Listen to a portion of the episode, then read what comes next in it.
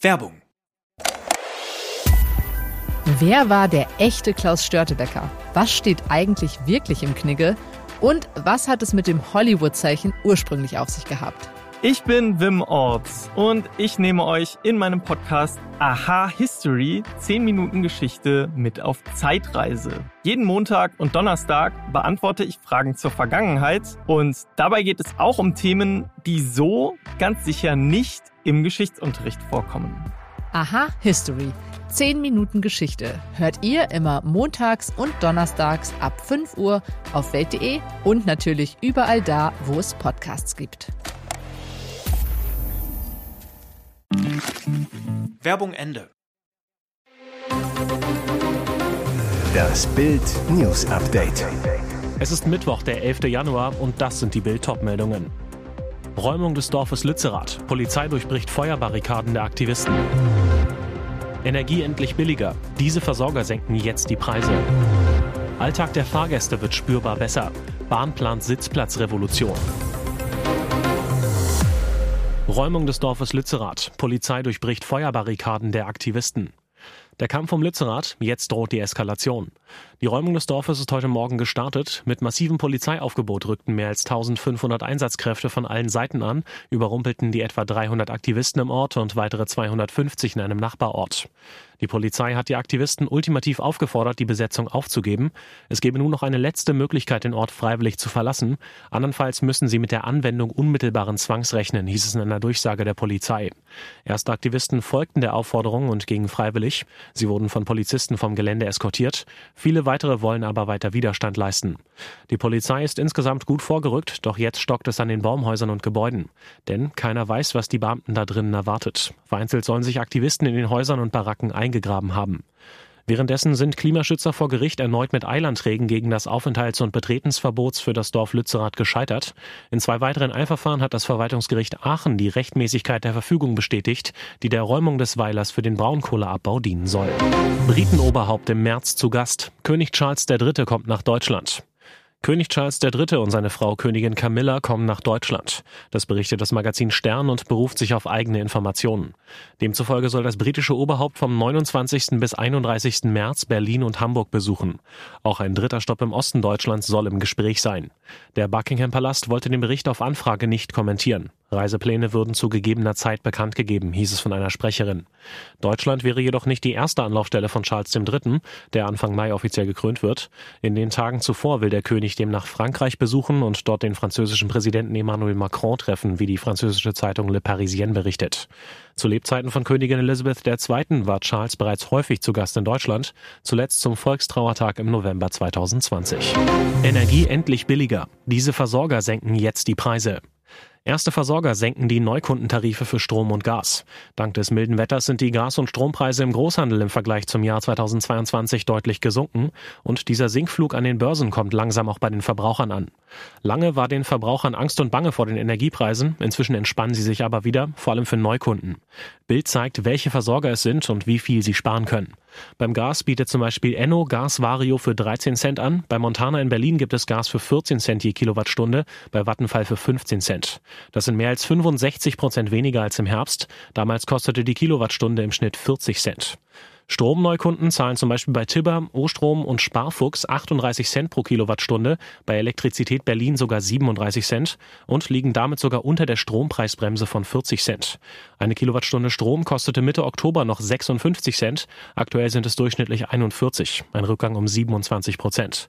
Laut dem Vergleichsportal Verivox spart eine vierköpfige Familie bei einem Verbrauch von viertausend Kilowattstunden Strom und zwanzigtausend Kilowattstunden Gas, die aus der Grundversorgung nun zum günstigsten Anbieter wechseln, aufs Jahr gerechnet bis zu neunhundertzwanzig Euro. Alltag der Fahrgäste wird spürbar besser. Bahn plant Sitzplatzrevolution. Mit diesen Worten lehnt sich die Deutsche Bahn ganz schön weit aus dem Fenster. Wir machen den Alltag unserer Fahrgäste spürbar besser. Passieren soll das mit einer Sitzplatzrevolution. Im Fachjargon des Staatskonzerns heißt das intelligente Echtzeit-Auslastungsanzeigen. Klingt kompliziert, ist aber eine sinnvolle Erfindung und funktioniert so. Sensoren scannen, wie viele Passagiere in die Wagen ein- und ausgestiegen sind. Diese Information wandelt die Anzeige am Gleis und in der App in ein Ampelsystem um. Rot heißt voller Wagen, gelb es ist noch Platz und grün, dass gähnende Leere herrscht. Mit der Sitzplatzoffensive will die Bahn zwei Fliegen mit einer Klappe schlagen.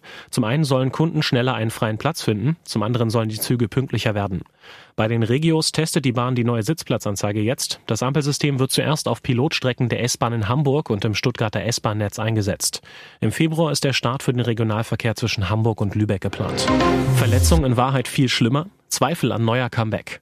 Die Bayern und ihr neuer Problem. Nach dem Beinbruch beim Skifahren von Nationaltorwart Manuel Neuer am neunten Dezember muss der Rekordmeister eine Lösung finden, wie man den Ausfall des Torwarthelden schnellst und bestmöglich kompensiert. Wunschkandidat ist Gladbach-Keeper Yann Sommer. Trotz der offiziellen Absage von Borussia-Sportchef Wirkus gibt Bayern nicht auf. Das große Bayern-Problem bei der Torwartsuche, das bisher kein Verantwortlicher gewagt hat, öffentlich zu thematisieren: Niemand kann wirklich sagen, wann und in welcher Verfassung Neuer zurückkehren wird. Es gibt Zweifel, ob er seine alte Leistungsfähigkeit erreichen kann. Im März wird er schon siebenunddreißig Jahre alt. Auch der Zeitpunkt des für den Sommer avisierten Comebacks ist fraglich. Zumal die Verletzung schlimmer sein könnte, als zunächst kommuniziert wurde. Offiziell wurde eine Fraktur des rechten Unterschenkels bekannt gegeben. Es kursiert aber das Gerücht, dass es sich um einen offenen Schien- und Wadenbeinbruch handeln soll. Auf Bildnachfrage wurde diese Diagnose von der Neuer Seite nicht dementiert. Stattdessen hieß es allgemein, man kommentiere medizinische Angelegenheiten nicht. Den Aussagen, die von Vereins- und Spielerseite gemacht wurden, gäbe es nichts hinzuzufügen. Und jetzt weitere wichtige Meldungen des Tages vom Bild Newsdesk. F B I gab Hinweis zu Castrop-Rauxel-Verschwörung. Darum brauchen wir immer die Hilfe der Amerikaner. Der Iraner Munir J. und sein Bruder Jalal stehen im Verdacht, einen Terroranschlag mit Biowaffen in Deutschland vorbereitet zu haben. Gerade noch rechtzeitig haben Elitepolizisten die beiden Männer am Wochenende festgenommen. Die entscheidenden Hinweise auf die Täter kamen vom F B I. Im Klartext: Wir verdanken es wieder einmal einem U S-Geheimdienst, dass ein furchtbarer Terroranschlag auf deutschem Boden verhindert werden konnte. Doch wie kann es sein, dass Amerika besser über die Geschehnisse in Deutschland informiert ist als wir selbst? Bild hat mit dem Terrorismusexperten Peter R. Neumann gesprochen. Die Amerikaner hören sehr viel intensiver ab, so Neumann. Die deutschen Behörden haben einfach nicht die Fähigkeiten, global abzuhören. Das habe viel mit dem deutschen Datenschutz und unseren politischen Sensibilitäten zu tun, sagt Neumann. Und Amerika hat ein globales Netzwerk von Spionagesatelliten, die jeden Fleck der Erde abhören können. Das hat Deutschland nicht und wird es auch niemals haben. Was Neumann jedoch beanstandet, ist die Doppelmoral Deutschlands. Auf der einen Seite nehmen wir diese Informationen gerne entgegen, auf der anderen Seite kritisieren wir die Amerikaner für genau das, von dem wir profitieren. Polit-Berlin reibt sich die Augen. Was ist mit Nancy Faeser los? Die Bundesinnenministerin vom linken S P D-Flügel spricht plötzlich sowas wie Klartext zu den Silvesterrandalen. So sprach Nancy Faeser von gewaltbereiten Integrationsverweigerern in unseren Städten und forderte, dass Angriffe auf Polizisten und Rettungskräfte mit der ganzen Härte des Gesetzes bestraft werden müssen. Ist das noch die Hessen-Faeser, die zweitausendeinundzwanzig für die linksextreme Antifa schrieb? Wandelt Faeser auf den Spuren von Ex-Innenminister Otto Schily? Der mutierte vom R A F-Anwalt zum roten Sheriff unter S P D-Kanzler Gerhard Schröder. Mal halblang, sagt Politprofessor Jürgen Falter von der Uni Mainz. Sie befindet sich auch auf einem Publizitätsfeldzug um Aufmerksamkeit. Das hängt sicherlich mit der Wahl in Hessen zusammen, wo sie nächste Ministerpräsidentin werden will. Der Verdacht also: ein P R-Manöver für die Hessenwahl im Herbst. Auch Klaus Schröder, Politikwissenschaftler an der F U Berlin, meint, das ist alles bloß Wahlkampf. Der Professor zu Bild: Auf der rechten Seite ist die Innenministerin zu Recht sehr aufmerksam, aber auf der linken Seite ist sie eher blind. Sie feierten Silvester in Brasilien, ein rauschendes Fest in Rio de Janeiro. Seit dem vierten Januar ist Tom Kluck verschollen. Am Dienstagmorgen fanden Feuerwehrtaucher laut O Globo die Leiche eines Mannes. Es könnte sich dabei um den Deutschen handeln. Zeugen hatten berichtet, ein nackter Mann sei vergangenen Mittwochabend ins Meer gegangen. Kluck war zusammen mit seinem Partner Leonard in der brasilianischen Metropole unterwegs. Die beiden leben eigentlich in New York und waren für Silvester an den Zuckerhut gekommen. Ein Schweizer Tourist, der in Rio Urlaub machte und mit seiner Frau in einem Hotel an der Ipanema-Promenade weilte, machte am Nachmittag vor Tom Klucks Verschwinden ein Foto eines Polizeieinsatzes vor seinem Hotelbalkon. Auf dem Foto ist ein Mann Mann in Badehose zu sehen, der mit Polizisten diskutiert, sie auf Deutsch beschimpft. Wahrscheinlich Tom Kluck. Der Tourist meldete sich bei Bild, nachdem er den ersten Bericht über das Verschwinden gelesen hatte. Der Mann, der wie Tom Kluck aussah, hat in unserem Hotel Sol den Lift kaputtgeschlagen und offenbar auch sein Zimmer demoliert. Deshalb kam die Polizei. Er war auf Drogen, aber so richtig, hat die ganze Zeit mit dem Kiefer geknirscht. Der Hotelzimmerrandale sei ein Streit mit seinem Freund Leonard vorausgegangen, erzählten sich die Hotelgäste. Der Hotelmanager zu Bild: Er war mein Gast, aber zum Zeitpunkt seines Verschwindens nicht mehr. Die Beherbergung wurde nach der Randale gekündigt. Hier ist das Bild News Update. Und das ist heute auch noch hörenswert. Selbst in diesem Moment krachte es. In seiner Biografie Reserve beschreibt Prinz Harry ein Telefongespräch mit seinem Vater Charles, das am Todestag der Queen am achten September stattfand. Thema: Wer darf zum Abschied der sterbenden Monarchin nach Schloss Balmoral kommen? Harry: Er sagte, ich sei willkommen, doch wen er nicht da haben wolle, sei Meghan. Harry wird wütend, nennt Charles' Erklärung unsinnig und respektlos, was ich mir nicht bieten ließ. Seine Ansage: Sprich niemals auf diese Weise mit meiner Frau. Charles habe eine Entschuldigung gestammelt. Als sich der Gesundheitszustand der Königin verschlechterte, war Harry gerade mit Meghan wegen einer Wohltätigkeitsveranstaltung in Großbritannien. Charles und seine Schwester Anne waren vor Ort und konnten die Königin vor ihrem Tod sehen.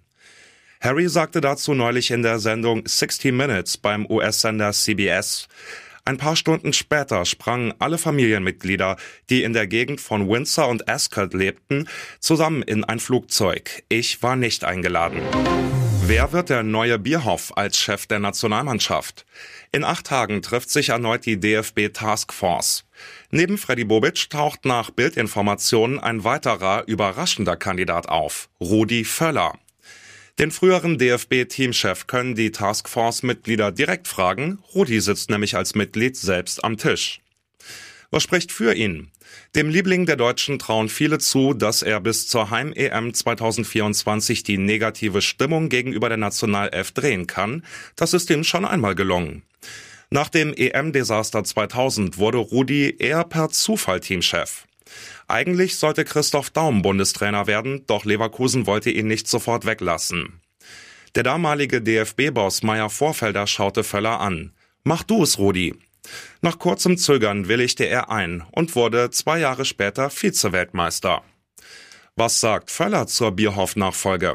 Auf Bildnachfrage erklärt er: Grundsätzlich sieht meine Lebensplanung anders aus.